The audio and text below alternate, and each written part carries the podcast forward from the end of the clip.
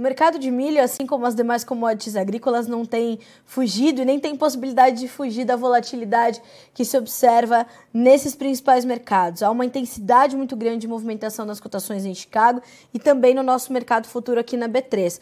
Claro que isso vai se refletir em preços também voláteis no interior do país, nos portos, e tudo isso precisa ser alinhado olhando para a nossa safrinha que está em desenvolvimento no campo.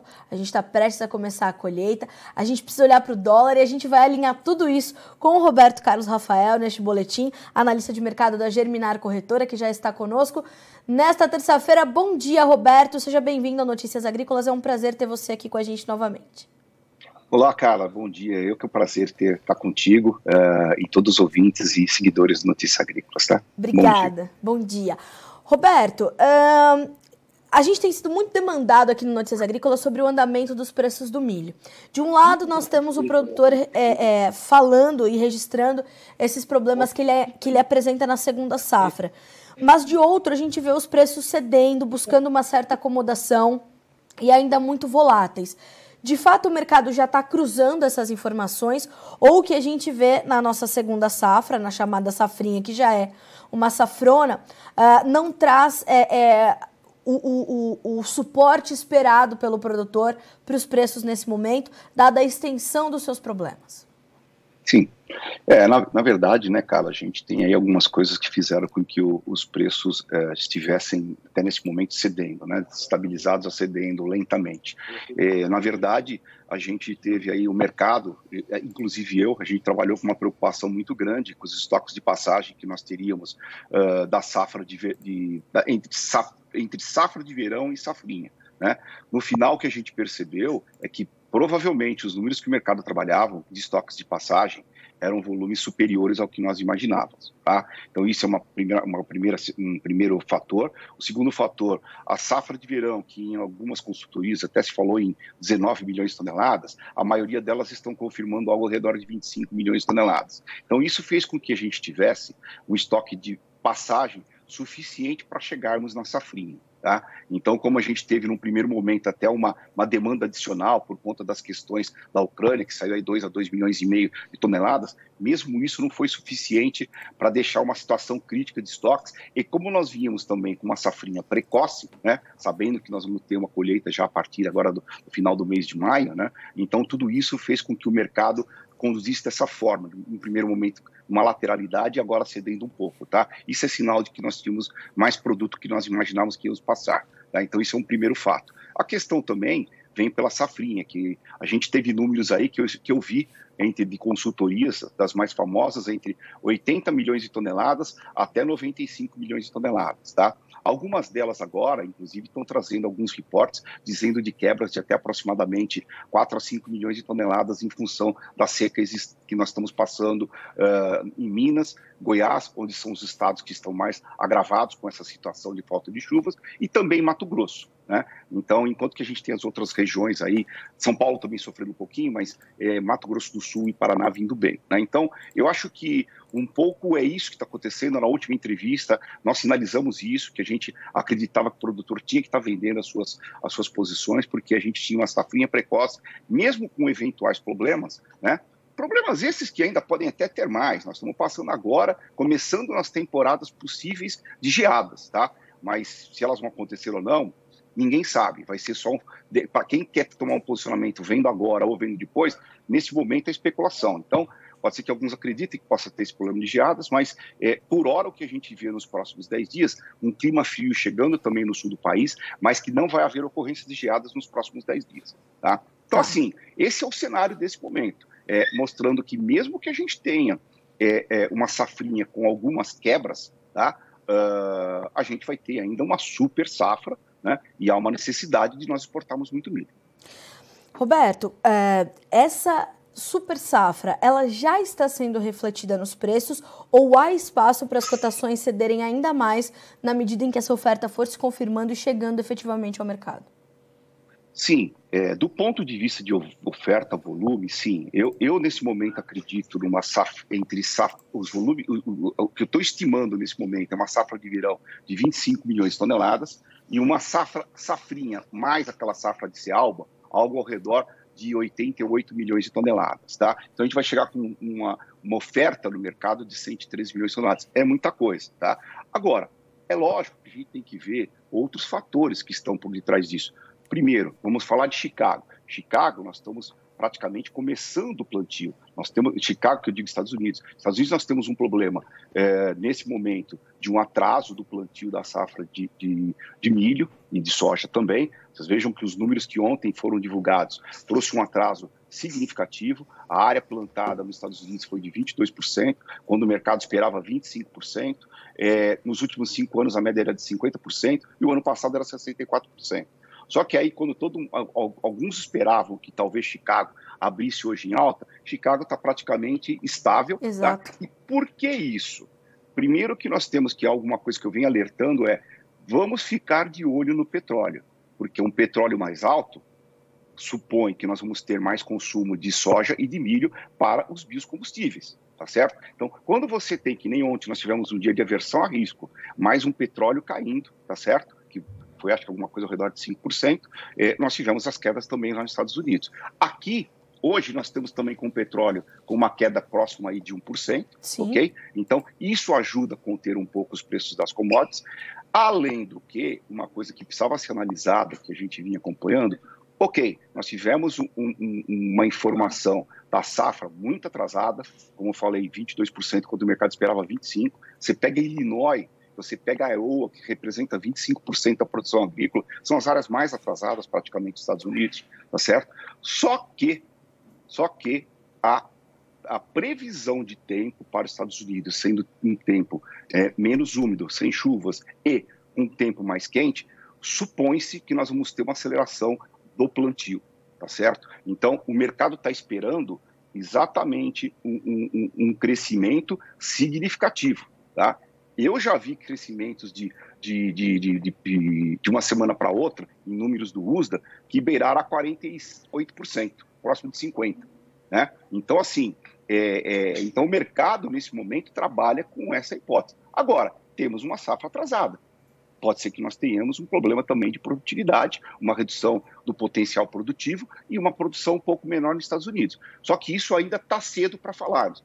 Outro detalhe importante é que agora, dia 12, a Super Quinta, nós vamos ter uma informação muito importante, que é o primeiro relatório de oferta e demanda da safra 22-23, onde vai nos dar um pouco de luz ao que, que os Estados Unidos realmente está tá, tá já informando de área, é, é, de, de, de produtividade, e também as questões de Ucrânia. Será que virão novos números? O que, que virá em termos de produção da safra 22, 23 para a Ucrânia? O que, que vai. Vamos falar dessa safra que está uh, uh, na Ucrânia, que nós está exportando um volume maior, o que, que vai ficar por lá? Então, ou seja, nós temos uma série de informações aí que são importantes que nós vamos ter que acompanhar, como todo ano, todo dia, o produtor tem que fazer. É acompanhar esse mercado que cada dia os fatores são uh, estão cada vez maiores e, e é isso que impacta o preço.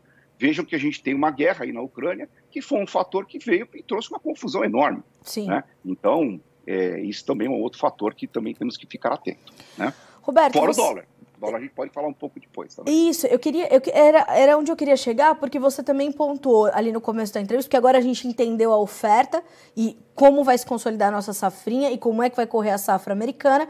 E você também pontuou, teremos que exportar bastante milho. E quando a gente olha para os preços nos portos, a gente vê que ainda são é, números interessantes os preços que se formam nos portos brasileiro, brasileiros para exportação. Aqui se deve essa formação, Roberto? É uma combinação de dólar jogando a favor do, do, do, produto brasileiro e mais uma demanda maior pelo nosso produto? A gente vai ter espaço para exportar todo esse milho que a gente vai precisar exportar? Vai haver demanda para isso? Olha, com, com, relação à demanda, eu acho que, para mim, eu não tenho dúvida que nós vamos ter, até porque a gente tem essa questão da Ucrânia, que é uma incógnita, né? É, o que, que vai ficar parado lá, como eu falei, e qual a produção que nós vamos ter para a safra 22, 23. É, os números que se reportam é uma redução 50% inferior. Em tese, a gente talvez fale aí que no mercado externo nós teríamos menos 20 milhões de toneladas só por conta desse efeito da Ucrânia. Então, acho que demanda pelo milho brasileiro nós vamos ter. Né? Até porque é, o, o, que ajuda o milho brasileiro é exatamente o que você falou, o câmbio, né? nesse momento voltando para casa aí próximo de 5,20, tá certo?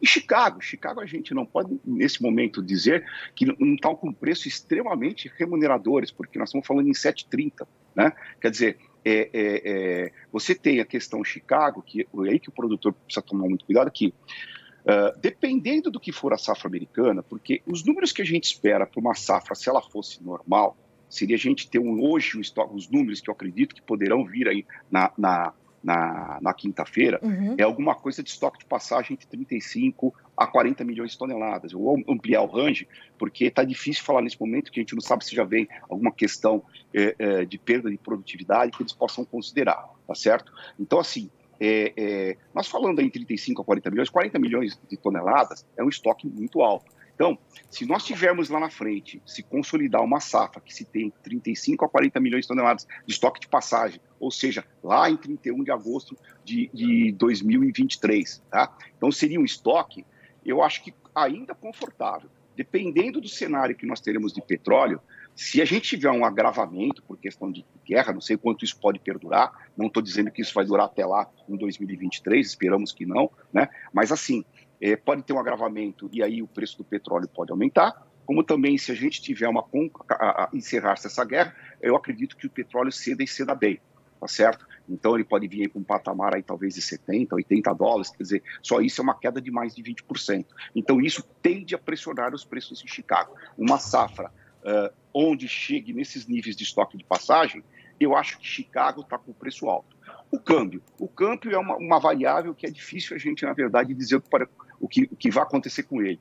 Nós, de fato, nós temos esse ano algo que possa ajudar o câmbio ainda a subir mais um pouco, é exatamente ao aumento da taxa de juros uh, nos Estados Unidos. Isso vai fazer com que a gente tenha o, o, os mercados se direcionando para investimentos mais seguros, então para uma renda fixa americana. Então isso vai fazer com que o câmbio eh, possa sair dinheiro dos, dos, do, do, daqui do, do Brasil, pressionando o câmbio e subindo esse câmbio. O outro detalhe são as eleições presidenciais, tá certo? Agora, um outro detalhe que pode, de repente, é, é, fazer com que o câmbio fique por aí, ou até ceda um pouco, é que o, o, Brasil, o governo brasileiro, o Banco Central, nesse momento, para mim, na minha opinião, ele está fazendo a política correta, aumentando uma taxa de juros, ela está extremamente atrativa. Então, isso pode fazer com que o fluxo de dólares ainda continue muito forte. Tá? Então a gente não tenha uma ampliação do dólar. Por isso, Carla, pactuo com você, que eu acho que os preços uh, uh, nos portos hoje, ontem nós ouvimos falar em, em, em, Paranaguá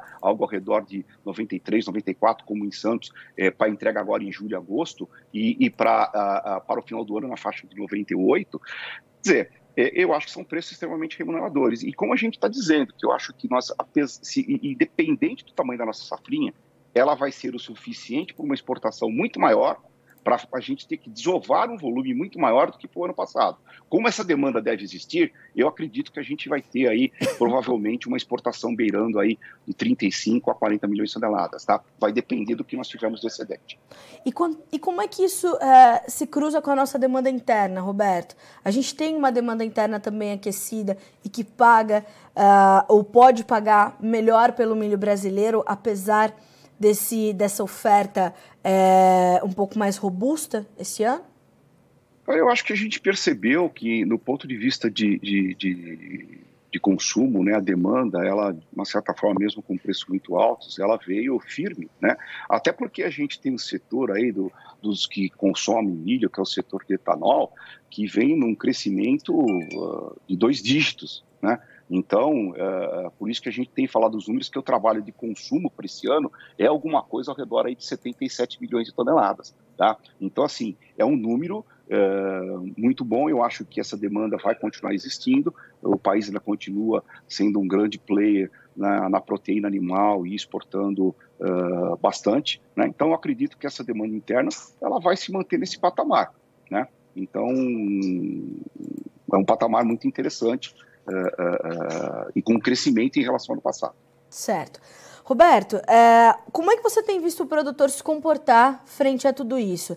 É, a gente tem visto o produtor um pouco mais contido em fazer as suas vendas. E uma situação que tem sido bastante pontuada por outros analistas, eu queria saber a sua, opini a sua opinião em relação a isso, é uma, uma certa lentidão na comercialização da nossa segunda safra e uma preocupação com a questão da armazenagem, porque a comercialização da soja também está um pouco mais contida, segundo os especialistas. E nós poderíamos ter um problema de armazenagem, sem espaço para colocar ali o, o milho e a soja, né? Vai ter que tomar uma decisão, o produtor vai ter que avançar com esses negócios. Como é que você está vendo essa questão da comercialização e do comportamento do produtor?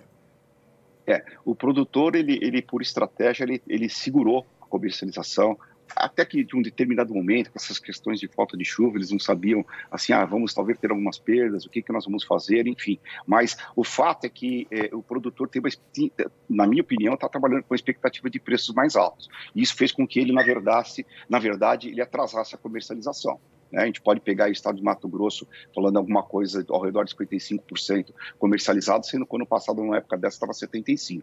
Né? Então, assim, é, é, você pega o, o Paraná, tem, eu não vi o último número agora, mas provavelmente deve estar entre 10 a 15% do, do, do, da produção de safrinha. É muito baixo, tá? Então, talvez a gente tenha uma média é, é, é abaixo aí de de 30% é, comercializado, então está extremamente atrasada a comercialização do milho. É, Adiciona-se a isso um atraso na comercialização da soja. Né? Isso, na verdade, fez com que muitos dos produtores em algumas regiões né, precisassem vender a sua safra de verão porque estavam sem espaço para milho. Então, nós vamos ter exatamente isso, Carla, que está falando. É, é, eu acredito que vamos ter problemas de espaço. Então, vamos ter uma comercialização já está atrasada, problemas de espaço. Então, pode ser que em um determinado momento, durante a colheita da safra, eh, da safrinha, pode ser que até em alguns momentos os preços fiquem um pouco abaixo da paridade de exportação por conta disso, por falta de opção. Então, isso a gente vem alertando, a gente vinha falando nas duas últimas entrevistas uh, sobre isso, tá certo? Que era o que, na verdade, a gente estava uh, uh, vendo que estava acontecendo, a estratégia do produtor, de uma certa forma, foi, de uma, eh, foi geral, né? Muitos produtores seguraram, perderam alguns, alguns espaços com preço da soja muito bom. A soja está com preço ainda muito bom para ser comercializado, e isso vai trazer problemas aí na frente. Sim. E você acha que é, a gente tem ainda oportunidades interessantes para o produtor que precisa vender esse milho que está com a sua comercialização atrasada? Ele vai vender é, esse, essa produção em preços ainda interessantes, que lhe remuneram bem, ou ele vai ter que dar uma, uma planejada melhor aí para conseguir fechar suas contas, Roberto? Ah, eu acho que os preços que estão hoje a nível de portos, o mercado interno também pagando, estão em preços ainda remuneradores, tá certo? Talvez não esteja dentro da expectativa do produtor, porque ele esperava que uh, tivesse com os preços mais altos, talvez ele espere que um dólar também com preço mais alto.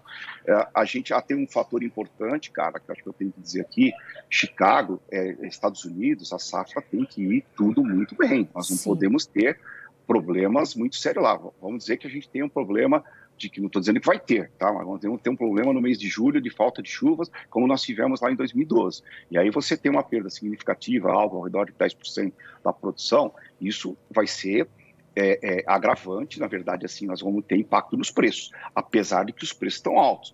E precisa ver a combinação de fatores lá na frente. Mesmo que isso aconteça, mas se petróleo caiu, veio aí para patamares de 80, 70 dólares, esses preços de Chicago vão cair mesmo assim tá? Mas se continuar toda essa essa questão de problema de petróleo e ainda tivemos um problema de, de, de, de quebra da safra americana, diminuindo a oferta do, do, do, milho uh, mundialmente, então acho que a gente tem, podemos ter um fortalecimento uh, dos preços de Chicago, mesmo estando altos, beirando aí preços recordes né, que nós tivemos em 2012, é, eu acho que a gente pode ter. Agora, é aquilo que ele está falando. Isso, na verdade, tudo é uma aposta. Nesse momento, ninguém pode afirmar. Ninguém, ninguém tem essa bola de cristal para dizer assim, ah, não, vai estar tá acontecendo isso lá na frente. Então, é, de fato, o que eu acho que seria mais comedido o produtor pensar num preço médio. E eu acho que esses preços estão remuneradores. Agora, é o que a gente vem falando e vem alertando. Talvez a gente, eu, eu, vejo com preocupação o período de colheita, porque vai ter uma oferta grande, né? Então, a gente já tem já os, o, o, na exportação. Se a gente está vendo a Argentina, por exemplo, com prêmios uh, negativos, quer dizer, no Brasil também não, não, são os prêmios esperados. Então, assim, eu acho que a gente pode ter um impacto aí no momento de colheita com excesso de oferta e aí os preços até em algum momento estarem trabalhando abaixo da paridade de exportação. Quem vai, na verdade, de uma certa forma, definir preço vai ser o mercado de exportação, porque nós estamos falando de um mercado com potencial de chegar até 30 e, sei lá, de 35 a 40 milhões de toneladas, tá certo? Então é dali que virá, na verdade, o balizador de preços, né? Mas uh, uh, a gente não pode negar isso, que o que a gente está alertando, essa preocupação com questão de espaço e que nós temos uma super safra. Certo. Roberto, a gente recebeu uma pergunta do Cleudismar Rodrigues. Ele disse o seguinte: e o etanol de milho conseguirá ser competitivo com o etanol produzido a partir da cana? Como é que está esse mercado? Como ele tem influenciado os preços do grão, Roberto? Olha, ele é um mercado que é, é, ele, ele está é, é realmente numa crescente, né? Uhum. A gente tem números aí que fala que para a safra 22, 23, a gente vai sair da safra 20, uh, 21, 22 de 8 milhões de toneladas para a safra 22, 23 para 10 milhões e meio de toneladas. Então, é o setor que mais consome, né? Então, o setor que continua... Essa questão do etanol, inclusive, mesmo que baixo, na verdade, baixo inclusive aí o petróleo, o que a gente tem percebido a nível, falando agora a nível global, é a China, a Índia avançando nos seus programas de adição de, de biocombustíveis, tá certo?